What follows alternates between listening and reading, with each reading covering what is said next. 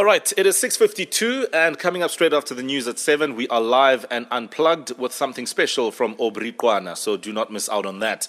But please, we have to talk about this one the impact of COVID 19 on employment for domestic workers. And the numbers are quite frightening when you look at what Statistics South Africa has been telling us 250,000 domestic workers out of work. Uh, thanks to COVID 19 lockdown. And it, it's almost to an extent understandable because the families uh, that they live with are obviously under serious financial pressure, people losing jobs, etc. But in the end, we still need to look at the circumstances and see how people's work um, and livelihoods can be protected. And uh, we have to bring in uh, Pinky Mashiane, who's the founder and president of the United Domestic Workers of South Africa. Good morning. Good morning. Thank you for inviting me. It's an absolute pleasure. Uh, always unfortunate to have so many people out of work, uh, as, as I always say. What sort of insight can you share with us about these numbers and what's been happening for the last six odd months? Yeah, since the beginning of, of uh, lockdown, the, there are those employers who told their domestic workers to stay at home before even the president announced lockdown. And there were those who were laid off by employers and they, they, didn't know whether they will be called back to work or what's going to happen. And the, the, most of those domestic workers are, are not registered with the UIF. That's why I also have a question with that 250,000. That how do they, they find that number? Because most of the domestic workers are not registered with the UIF, and they couldn't take cases to CCMA as the doors were all the doors were closed during that time. Mm. So yeah, the, mm. those were paid half salaries by their employers. And then after that, they got uh, messages or phone calls to tell them that they can no, no longer come back to work.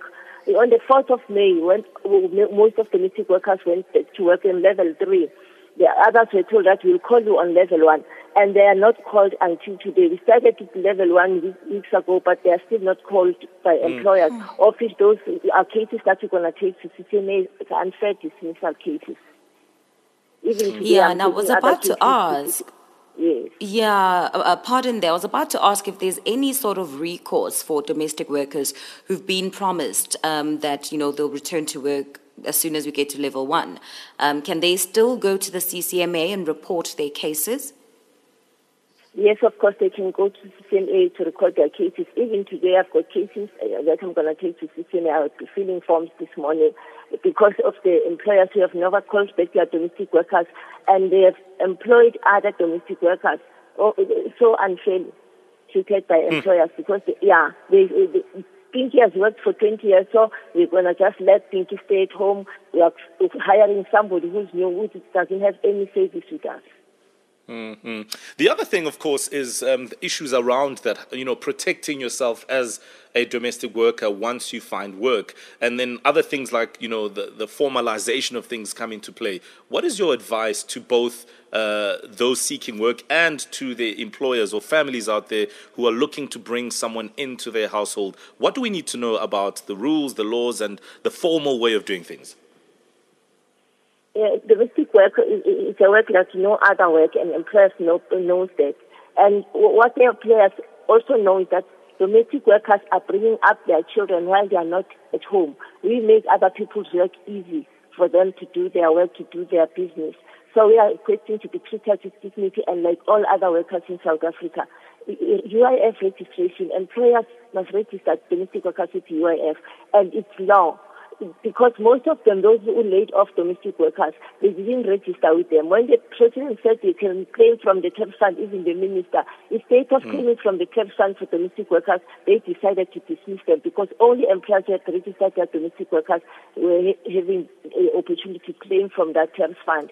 And domestic workers, they should ask the employers to have the contract of employment they should, when they are employed, sometimes you are so excited that I've got a new job, you don't sit with mm. the employers down and ask what's expected of me, what does the law say. And employers, most of the employers know the law, but they, they, they don't uh, comply with it.